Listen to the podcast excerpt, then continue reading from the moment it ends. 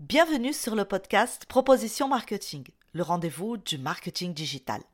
Seul ou avec un invité, je vous propose des méthodes, outils, astuces et retours d'expérience pour attirer plus de clients et développer votre business. Je suis Christine Gédéon, consultante marketing digital. À la fin de chaque épisode, vous serez en mesure d'appliquer des actions immédiates pour obtenir des résultats concrets. Vous êtes entrepreneur, marketeur, business développeur ce podcast est pour vous. Soutenez Proposition Marketing, il sera votre meilleur guide. Abonnez-vous et laissez des étoiles sur Apple Podcast ou Spotify. Pour ce nouvel épisode du podcast euh, Proposition Marketing, je reçois Pierre Cellier, Head of Marketing euh, Agora Pulse France. Il va nous parler euh, de l'importance du ROI pour mesurer l'impact commercial des réseaux sociaux. Bonjour Pierre, je suis très contente de te recevoir. Bonjour Et bonjour. Euh, j'aimerais tout d'abord que vous, que je pense qu'on peut se tutoyer. On peut se tutoyer. Voilà. Qu'est-ce que le ROI des médias sociaux? Expliquez à nos auditeurs et pourquoi la mesure du ROI des médias sociaux est-elle importante?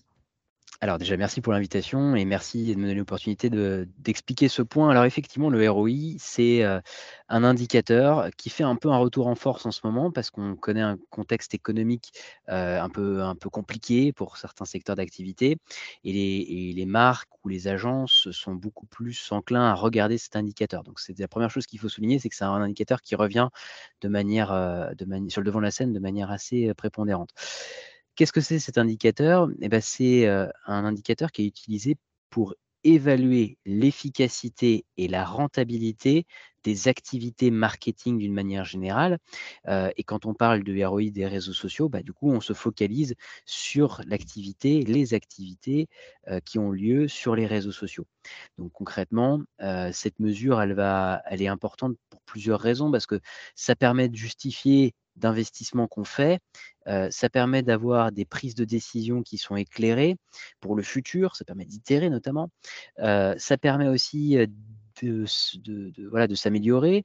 Ça va permettre aussi de comparer l'efficacité, si on regarde les réseaux sociaux dans leur ensemble, ça va permettre de les comparer avec d'autres canaux marketing. Est-ce que, par exemple, les réseaux sociaux apportent plus de business à la boîte que l'emailing traditionnel?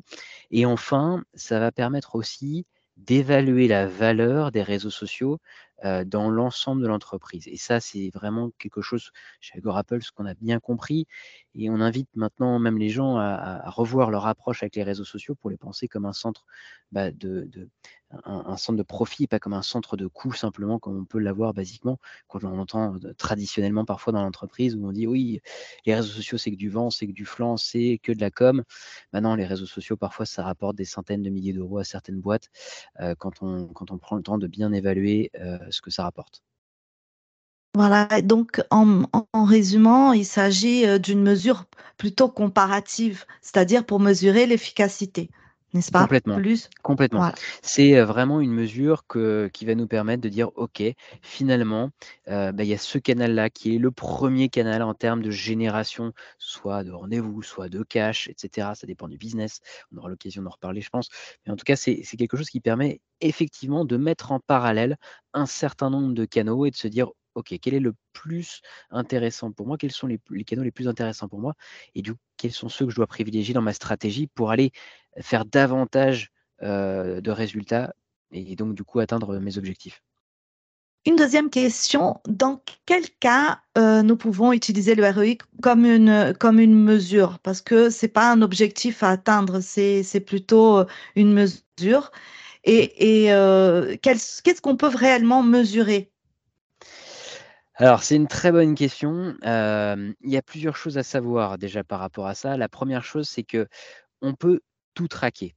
On peut traquer aussi bien des rendez-vous, on peut traquer des, voilà, des demandes de démos, d'achats, d'appels téléphoniques. On peut tout traquer. Et que qu'on soit en B2B ou qu'on soit en B2C, on peut le faire. Donc tous les secteurs d'activité sont concernés. C'est la deuxième chose qu'il faut en retenir.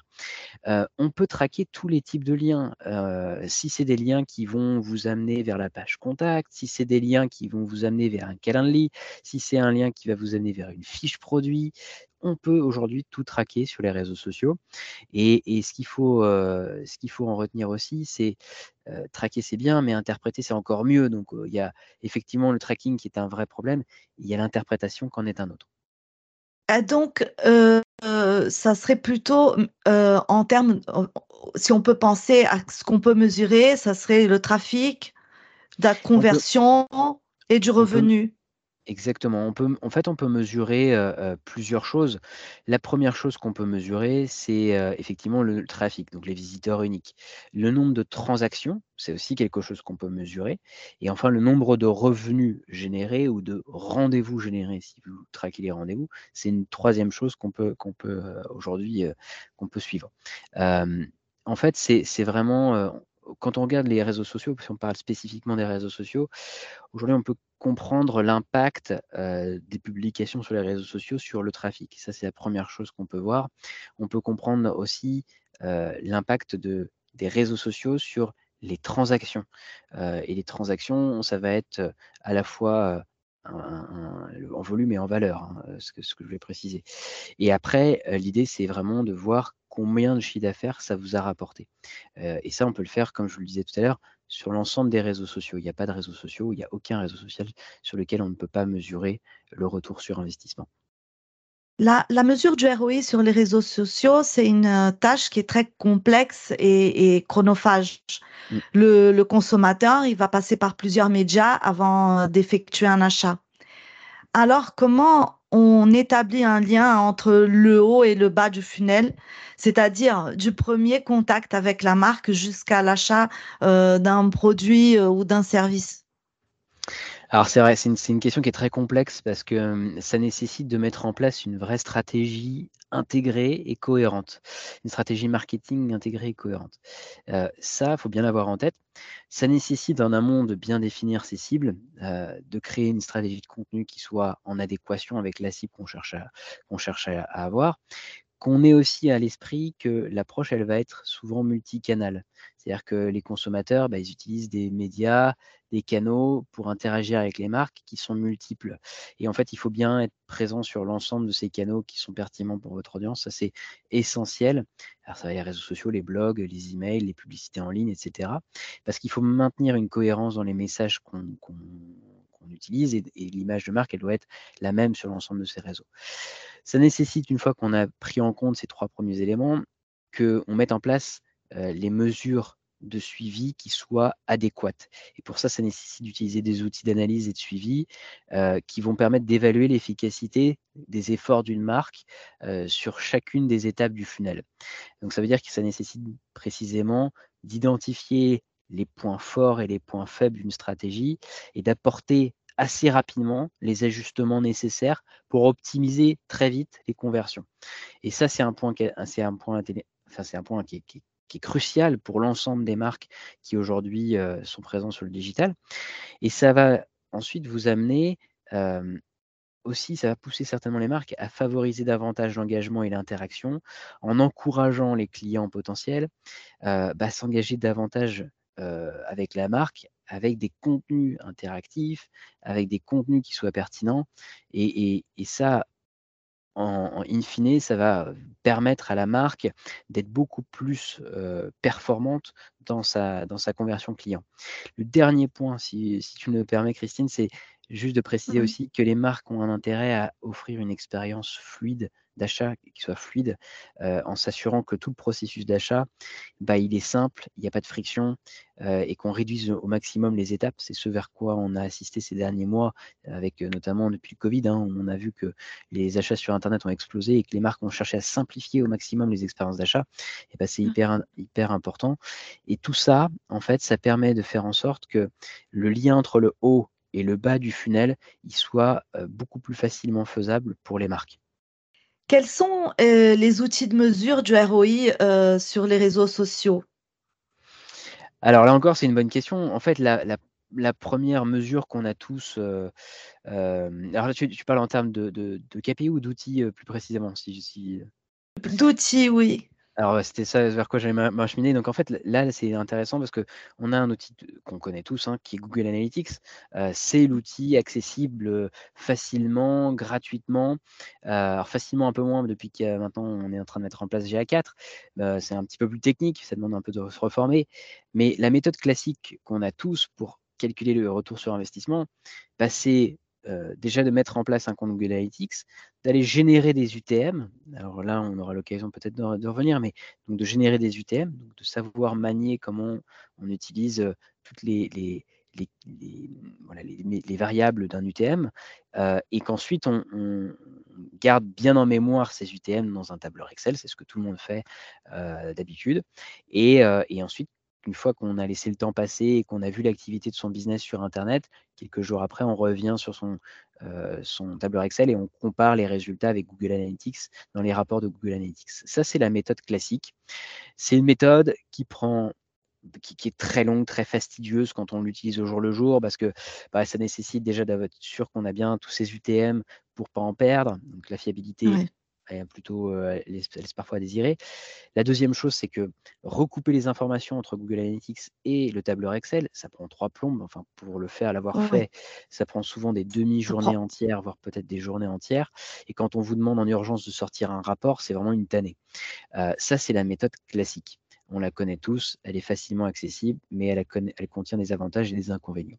Il y a des méthodes un peu plus innovantes avec des outils qui, permettent de, générer ces rapports-là en quelques minutes, en quelques clics. Euh, c'est le cas d'AgoraPulse, pour ne pas, trop nous citer, mais globalement, c'est des, des outils qui permettent de mesurer de manière instantanée et de générer des rapports de manière instantanée. Donc voilà, il y a plusieurs outils sur le marché, les gens pourront aller euh, pour aller comparer. Mais, mais voilà, il y a, y a, deux écoles maintenant euh, et, on voit que ça reste quand même un, vrai pain point et c'est ce qu'on a voulu d'ailleurs adresser avec AgoraPulse. AgoraPulse utilise Google Analytics, n'est-ce pas pour, euh, Oui, tout à fait. En fait, alors nous, ce qu'on ce qu'on a fait, euh, effectivement, on a, on a déposé une technologie sur, ce, sur ce sujet, c'est-à-dire qu'on a breveté une fonctionnalité qui s'appelle le calcul du ROI des réseaux sociaux, le social media ROI précisément. Euh, et c'est une fonctionnalité qui, euh, en connectant Google Analytics, quand l'utilisateur va connecter Google Analytics, va nous permettre très simplement euh, de récupérer les informations qui proviennent de Google Analytics et plus spécifiquement sur les réseaux sociaux, les métriques qui ont attrait aux réseaux sociaux, et de générer des rapports concrètement comment ça fonctionne. Si demain vous mettez en place, euh, si vous avez un UTM euh, qui est posté, enfin si vous avez un, lien qui est posté euh, via notre outil, nous on va pouvoir l'UTMiser et on va pouvoir du coup le garder en mémoire et comparer le trafic, qui, enfin tout ce qu'on disait, hein, le trafic, les interactions, le chiffre d'affaires que ça a généré, et ça on va vous le mettre dans un rapport de manière automatisée. Donc, en gros, vous postez depuis notre outil, on récupère la data depuis Google Analytics et on génère dans notre outil un rapport qui est simple euh, et qui vous permet d'avoir les informations essentielles et quand vous voulez creuser, de creuser pour voir euh, bah, justement toutes les métriques qu'on disait, de pouvoir aussi euh, savoir quels sont les types de contenus ou les, contenus que vous avez, que vous avez publiés qui sont les plus efficaces. Donc ça va aussi vous orienter dans l'efficacité de votre stratégie de contenu. Mais pour répondre à ta question, oui, on fonctionne avec Google Analytics. D'accord. Les, les, liens traqués, c'est votre outil qui les gère tout oui, seul? Effectivement. Alors en fait, très simplement, je ne sais pas si tu es familier avec l'outil, mais en gros, tu ouvres la fonctionnalité publication, publishing. et donc là, tu vas pouvoir mmh, faire ton, ton post soit sur un réseau social particulier, soit sur plusieurs réseaux en même temps et de manière identique ou personnalisée d'ailleurs. Mais donc, dans ce post, tu vas peut-être mettre un lien. À partir du moment où tu mets un lien, nous, on va UTMiser ce lien. C'est-à-dire qu'on va te dire est-ce que tu veux éventuellement créer une campagne? Et cette campagne, comment, quel titre tu veux lui donner? Quel nom tu veux lui donner? Une fois que tu as fait ça, on va du coup ensuite rajouter tous les autres, toutes les autres variables pour que tu puisses standardiser ce type de poste et donc avoir quelque chose qui soit en termes de, de convention de dommage sur ton UDM le plus propre possible. Tu vas le poster, Et une fois que tu as posté ça, nous, on va pouvoir le traquer via Google Analytics, qui est aujourd'hui utilisé par 90% des, des, marques qui sont sur Mmh. Internet. et c'est pour ça qu'on a fait ce choix en priorité d'intégrer GA4. c'est pour pouvoir adresser au maximum le marché. Donc concrètement, on va du coup traquer les retours qui nous proviennent de Google Analytics et spécifiquement sur les, les, réseaux sociaux pour te restituer ces informations-là, ce qui t'évite toi d'avoir ton tableur Excel et puis du coup de voir d'avoir à aller sur Google Analytics et de compiler les résultats dans un rapport. Là, le rapport, il est automatisé. Euh, pour, les, pour les campagnes ads, c'est-à-dire Mhm. Instagram ads et tout ça, euh, parce que là, on parle des publications simples, normales. Organique, Mais ouais. quand c'est en termes de, oui, organique, mais quand c'est en termes de campagne euh, ads, euh, ça, c'est géré en aussi? Alors, pas par Agora Pulse, pas encore en tout cas. Euh, Peut-être qu'un jour ce sera le cas, et on y réfléchit, mais pour le moment, c'est pas encore le cas. Mais euh, non, pour le moment, non. Euh, en revanche, la méthode classique, elle fonctionne pour, euh, pour cette euh, partie-là, pour les ads. Euh, et et c'est quelque chose du coup qui permet aussi de comparer, De- mettre en avant en, en comparaison les, les, les posts organiques et les, les publications sponsorisées via des ads ou les ads en tant que telles. Euh, voilà, tout simplement. C'est très important, ça, c'est ce que je voulais euh, que, voilà, c'est, il y a cette comparaison, on revient à la comparaison de ce Totalement. qui est plus, plus rentable et voilà, mesurer les, les, l'efficacité. Et on, on est Euh, parfois assez étonné parce qu'il y a certaines, euh, certaines publications organiques qui vont générer jusqu'à des centaines de milliers d'euros de chiffre d'affaires pour certains acteurs. On était, quand on a lancé cette fonctionnalité, on était loin de s'imaginer qu'il y avait autant de business euh, qui était généré en organique. Et en fait, c'est ce qui a mis en lumière cette démarche de vouloir traquer le retour sur investissement des réseaux sociaux. C'est qu'en fait, il y a des gens, il y a des marques qui font énormément d'argent avec des publications organiques parce qu'elles ont des communautés qui sont importantes mais qui sont surtout engagées. Et dès qu'il y a un, un, post qui est fait sur, auprès de leur audience sur ces, sur ces réseaux sociaux, euh, en fait, ça génère un certain nombre de chiffres d'affaires. Et il y a des posts, je dis, un seul post peut générer parfois 200, 300 000 euros de chiffre d'affaires pour certaines marques. Incroyable. Euh, une autre question qui m'est venue en tête, là maintenant, c'est mmh. les, les, liens d'influence. Euh, ils sont, comment ils sont gérés au pas ou c'est quelque chose aussi qu'on doit faire une comparaison à côté? Alors non, ils sont, ils sont gérables en tout cas. En fait, en vérité, si les posts sont effectués depuis Agora oui, ils sont, ils sont effectivement générables depuis notre outil. Les liens sont, en tout cas, les UTM sont générables depuis notre outil, et donc du coup, on va pouvoir le traquer. voilà, si c'est pas un post, bien sûr, sponsorisé. si c'est un post sponsorisé, il faudra du coup le traquer à l'extérieur. Mais par contre, si c'est un post organique, nous, on est capable de le traquer, et on est capable de le traquer sur aussi bien du Instagram que du TikTok que d'autres réseaux sociaux. Là-dessus, on est, on est donc on est capable en, plus de voir quelles sont les plateformes. Si tu fais un post qui est identique et que tu le mets sur sur un ensemble de plateformes différentes, si tu le postes sur Instagram et TikTok, nous, on va être capable de dire, bah, en fait, Instagram, ça a plus performé ou TikTok, ça a plus performé. Euh, ça, c'est la première chose. La deuxième chose, c'est comme je le disais aussi, on va être capable de dire, si tu travailles avec un influenceur, s'il fait, euh, je sais pas, une story ou s'il fait euh, un post, une publication normale avec une image, on va être capable de, de te dire, bah, en fait, c'est plus sa story qui a performé. Donc, la typologie de contenu aussi, on est capable de te, de te la donner. Y a une question que j'aimerais poser euh, qui peut-être sort un peu euh, de, l'outil, mais qui est important dans, le contexte. C'est comment les entreprises, elles peuvent-elles déterminer les objectifs commerciaux euh, spécifiques à mesurer lorsqu'il s'agit du ROI des réseaux sociaux? C'est-à-dire, en gros, euh, comment est-ce qu'elles peuvent, euh, quel KPI, sur lequel KPI elles devraient se, se focaliser C'est ça le sens de ta question? En fait, comment elles, comment elles vont déterminer les objectifs commerciaux? Par exemple, définir des objectifs globaux, ah oui. augmentation des ventes. Voilà, c'est dans ce sens que. Alors, c'est une, une très parle. bonne question. C'est très bonne question. En fait, bon, généralement, quand on ne connaît pas et qu'on se lance sur un réseau social, il y a toujours, on va dire, un objectif qui est mis au doigt mouillé. Ou alors, qui va être fait en, comparaison d'un autre acteur du marché qui aurait pu communiquer sur une croissance qu'il a pu avoir sur le même réseau social. Ça, c'est la première chose. La deuxième chose, c'est que surtout, en fait, généralement, les marques se basent sur une croissance de leur audience qui a eu lieu au cours des précédents mois. Et si elles avaient en plus une activité précédemment sur cette même plateforme, elles vont comparer la croissance qu'elles ont eue au cours des derniers mois par rapport à la croissance de leur audience et elles vont fixer un objectif, un objectif de, ROI potentiel. C'est généralement comme ça. ensuite, donc ça c'est par rapport à la, à la communauté. Ensuite, il y a il y a le facteur de l'amélioration aussi de vos, publications. les publications changent, notamment bah, LinkedIn a annoncé que les carousels c'était fini, c'est un exemple. Ça demande aussi de se focaliser sur des contenus qui peuvent être performants et donc d'analyser la performance des contenus. Et prenant en compte la performance des contenus qu'on fait, le type de contenu qu'on fait, on va pouvoir fixer un objectif de conversion, objectif qui sera un pourcentage par rapport à, à une publication, combien on peut en emmener sur la page d'un site web, combien sur cette page-là on va faire d'ajout panier, combien ces ajouts paniers vont pouvoir convertir. Ce sont des modélisations euh, que les entreprises font mmh. lorsqu'elles font euh, généralement leur budget.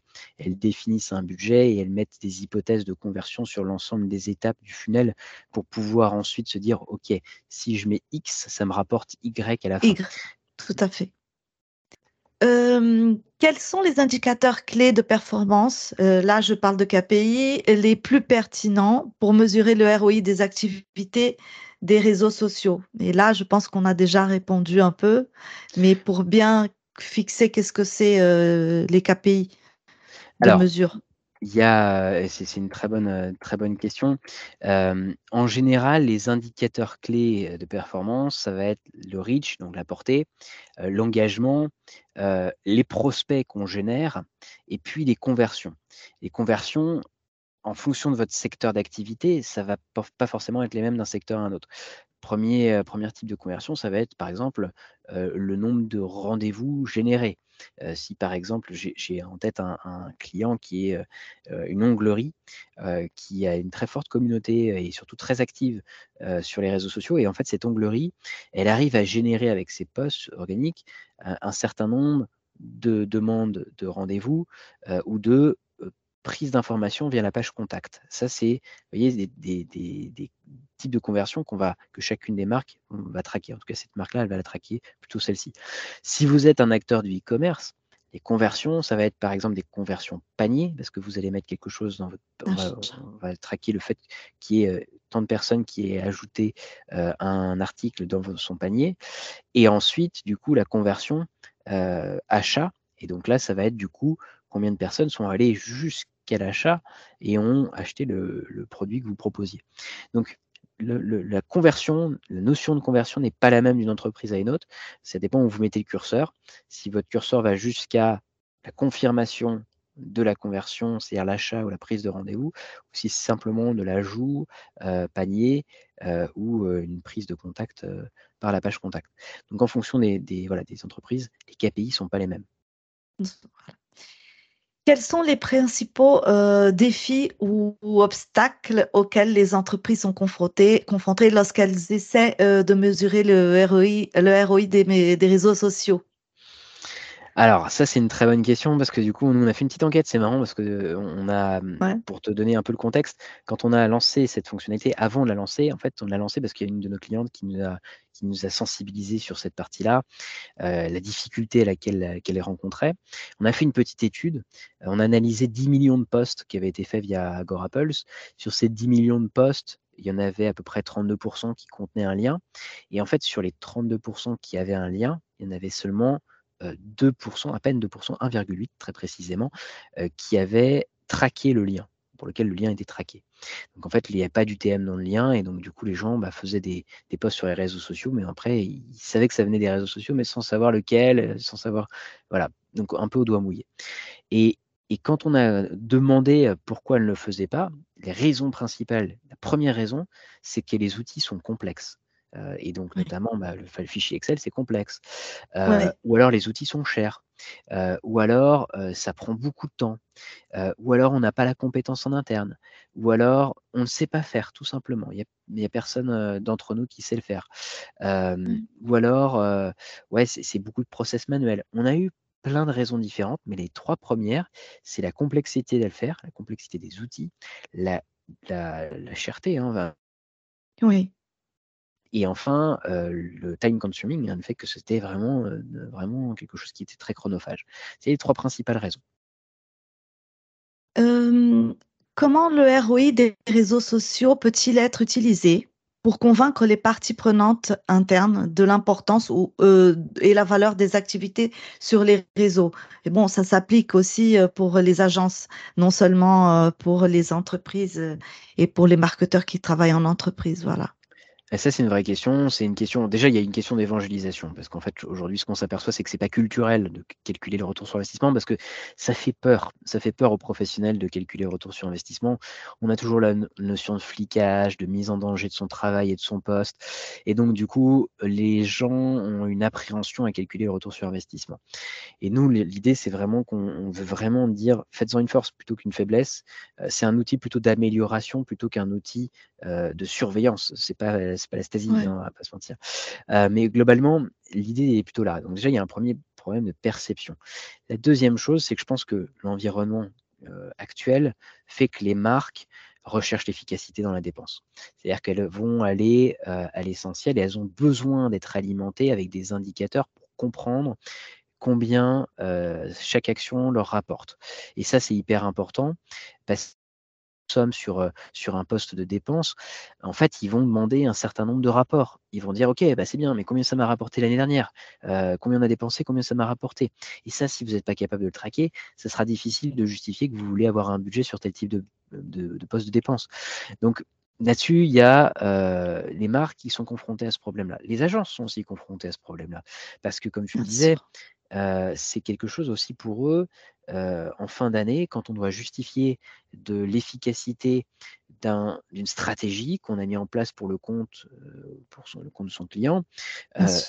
Concrètement, c'est difficile si vous êtes pas capable de dire: «OK, le client m'a donné X milliers d'euros de budget et en fait, bah, je suis pas capable de savoir combien ça a amené, en drive to store ou en en en en en achat ou ou ou voilà, en prise de rendez-vous, demande de rappel et cetera, en fonction de vos objectifs.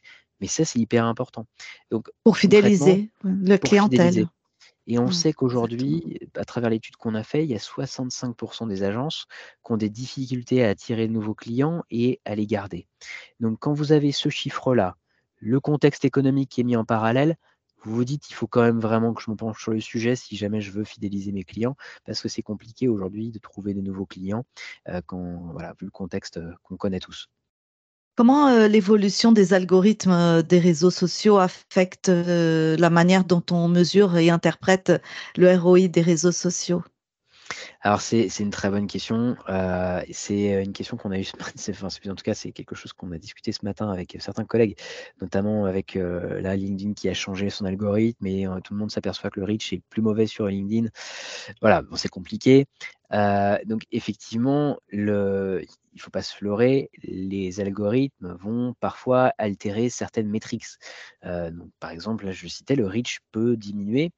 Vous avez rien changé à votre stratégie et puis vous apercevez, bah, que le mois dernier, vous aviez un super reach et que là, il vient de s'effondrer.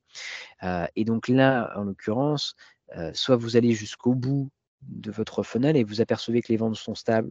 Donc bon, peut-être que vous avez un meilleur moins bon reach, mais par contre, vous avez une stabilité au niveau de vos conversions et bah, peut-être que vous allez vous dire: «Finalement, je fais certes moins de masse, mais par contre, j'ai autant de volume et de valeur, donc bon, ça sert peut-être pas de grand-chose de paniquer en termes de contenu». Par contre, si c'est pas le cas, là, ça va peut-être vous inciter à, changer votre stratégie soit de production de contenu, le type de contenu que vous produisez, soit, de d'heures de publication parce que, vous aperceviez que ce qui marchait à une certaine heure avant, ça marche plus maintenant. Ou alors, vous allez peut-être, du coup changer, le copywriting de vos posts en vous disant, bah, que vous avez moins de personnes sur vos posts LinkedIn, heu, parce que si ces personnes n'engagent pas dans la foulée et ben ça ça détruit votre reach. Voilà, en fait, heu, ça va vous amener à vous poser des questions. Mais oui, ça peut affecter le ROI, heu, mais en tout cas, ça va ça peut aussi, ne pas l'affecter donc là, on va être en mesure soit de vous confirmer, soit de vous infirmer qu'il faut changer de stratégie. Quelles sont, heu, les tendances ou les développements actuels dans le domaine de la mesure, heu, du ROI des réseaux sociaux dont les entreprises devaient être conscientes? Bah, déjà, je pense qu'il faut se dire que tout n'est pas traquable. Il y a aussi un discours de sincérité, qu'on soit une agence ou qu'on soit, un annonceur, quelqu'un qui travaille pour une marque. Il faut sensibiliser ses clients ou son N+1 ou N+2 sur le fait que tout n'est pas traquable. Il y a des données, qualitatives, il y a des données quantitatives. Les données quantitatives, c'est facile de les mesurer. Les données qualitatives, ça l'est un peu moins. C'est-à-dire qu'il faut mettre en place aussi un certain nombre de mesures pour pouvoir le faire, ou moins partiellement. Mais ça, c'est la première chose. Donc il y a un discours pour que tout le monde soit au clair sur le fait qu'on n'aura pas tout, heu, que même si on met en place des outils, même si on essaie de faire le maximum pour traquer, il y aura toujours un impondérable avec du direct qui sera à X dans votre, dans votre funnel d'acquisition et vous ne saurez pas l'expliquer mais c'est lié peut-être à une augmentation de votre notoriété. Euh, donc là, il faut mettre en place peut-être du, du brand watching, donc la mesure de, la mention de votre, marque. Mais, je pense que la première chose à faire, c'est effectivement la sensibilisation. La deuxième chose aussi, c'est faites-le. Parce que même si tout n'est pas traquable, aujourd'hui, quand vous avez un chiffre comme celui que je vous, ai, indiquais, qui est 98% des boîtes qui ne traquent pas euh, le ROI de leurs réseaux sociaux, ça prouve que euh, bah, vaut mieux traquer un peu et avoir un peu plus d'éclairage sur ce qu'on fait, un meilleur éclairage sur ce qu'on fait que de ne pas le faire du tout. au moins, vous, ça vous oriente aussi dans vos actions et, concrètement, ça c'est hyper important. Troisième chose aussi, c'est que avant de prendre des décisions radicales, il faut se laisser le temps. C'est-à-dire que quand vous avez un insight qui vient, quand vous avez du coup des, des, KPI qui viennent de, votre calcul du retour sur investissement, euh, plutôt que de dire le mois suivant, allez, je coupe tout et je mets le niveau à zéro euh, sur ce poste de dépense, bah, en fait, vaut mieux attendre un petit peu parce que ça peut être un effet cyclique, un effet conjoncturel euh, qui n'est pas lié forcément à une de vos actions, à vous, mais qui est peut-être lié à un élément extérieur. c'est peut-être lié au week-end, c'est lié aux vacances, j'en sais rien. Enfin, il y a peut-être un certain nombre de facteurs qui font que ça voilà, altérer vos résultats. Il ne faut pas être radical dans la manière dont on aborde la lecture du retour sur investissement. Il faut se laisser le temps, si possible, de faire les choses. Ça, c'est hyper important pour ne pas prendre des décisions qui pourraient, à l'arrivée, être désastreuses. C'est l'importance de la valeur à long terme pour la fidélisation de la clientèle, euh, la réputation de la marque, la, construction de relations durables aussi. Mmh, complètement. Effectivement, en fait, là-dessus, c'est ce que je disais aussi, c'est que, tout n'est pas mesurable, il y a des choses, que vous n'allez pas pouvoir mesurer et il y a des choses qui ont de la valeur pour autant. nous, ce qu'on a essayé de faire, hein, pour, te donner un exemple très concret, on a mis en place, on a déployé une stratégie de dimension, et en fait, on a, produit énormément de contenu, qui ont suscité un certain nombre d'interactions. On a eu des gens qui ont écouté notre podcast qui sont directement allés demander une démo. Euh, ils ne sont même pas passés par notre funnel, on ne les avait pas du tout en base de données. Et en fait, quand les commerciaux ont demandé, parce qu'on a du coup demandé aux commerciaux de demander comment ils nous avaient connus, ils ont dit bah, on vous a connus par le podcast euh, Histoire de CM. Euh, et donc, du coup, en fait, c'est comme ça mmh. qu'on a pu qualifier et donner à, quelque chose de la valeur à quelque chose de quantitatif mmh. à la base. Enfin, pardon, de qualitatif à la base. C'est-à-dire que quelque chose qui a amélioré notre notoriété euh, on n'était pas capable de mesurer son impact sur le business. En demandant à nos commerciaux euh, de qualifier le prospect, en fait, on, a donné, on a transformé une valeur qualitative en, du quantitatif et on a pu donner, on a pu attribuer un certain nombre de la part du business au podcast qui avait été euh, créé. Voilà. C'est un très bon exemple que vous avez donné. Ouais, on n'est pas les seuls à l'avoir fait, on n'a rien inventé là-dessus, mais on le fait parce qu'il y a, y a aujourd'hui des limites. Hein. Le podcast, c'est un très bon exemple. Le podcast, on peut savoir le nombre d'écoutes facilement, mais combien ça a généré de trial, de demo request, c'est compliqué parce qu'on ne peut pas mettre, hormis dans une description, mais très peu de gens cliquent sur la description d'un podcast, mais c'est très compliqué de mettre une, un UTM et donc d'attribuer quelque chose à, votre podcast. Donc il faut trouver des parades, il faut trouver des, des manières de qualifier et d'attribuer. Pierre, je vais te demander une dernière question pour finaliser. Quel conseil tu donnerais aux entreprises, aux entreprises qui souhaitent commencer euh, à, mesurer le ROI euh, de leur activité sur les réseaux sociaux, mais euh, qui ne savent pas par où commencer? Alors, c'est une très bonne, c'est une très bonne, heu, question. Heu, d'abord, je pense qu'il faut se renseigner. C'est la première chose à faire. Il y a beaucoup d'articles qui en parlent sur, sur le blog.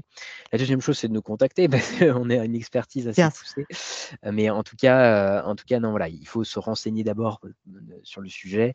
Je pense que c'est important, pour pour se faire une idée par soi-même, qui soit la plus objective possible et puis après, si les gens veulent en savoir plus, nous, on est disponible pour les pour les aider. Heu, c'est notre expertise, heu heu, principale maintenant parce qu'on a, comme je le disais tout à l'heure, une fonctionnalité propriétaire là-dessus.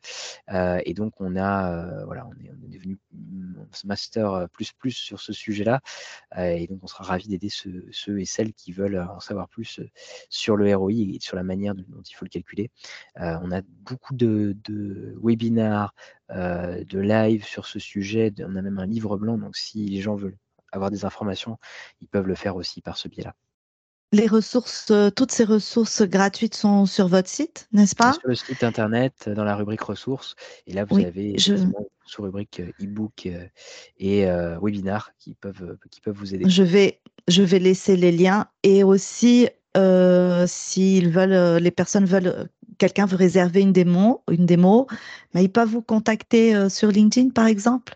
Ils peuvent nous contacter sur LinkedIn, ils peuvent contacter Agorapulse sur LinkedIn, Sur Agorapulse LinkedIn. France, heu, précisément, heu, puisqu'on a aussi un compte Agorapulse Monde.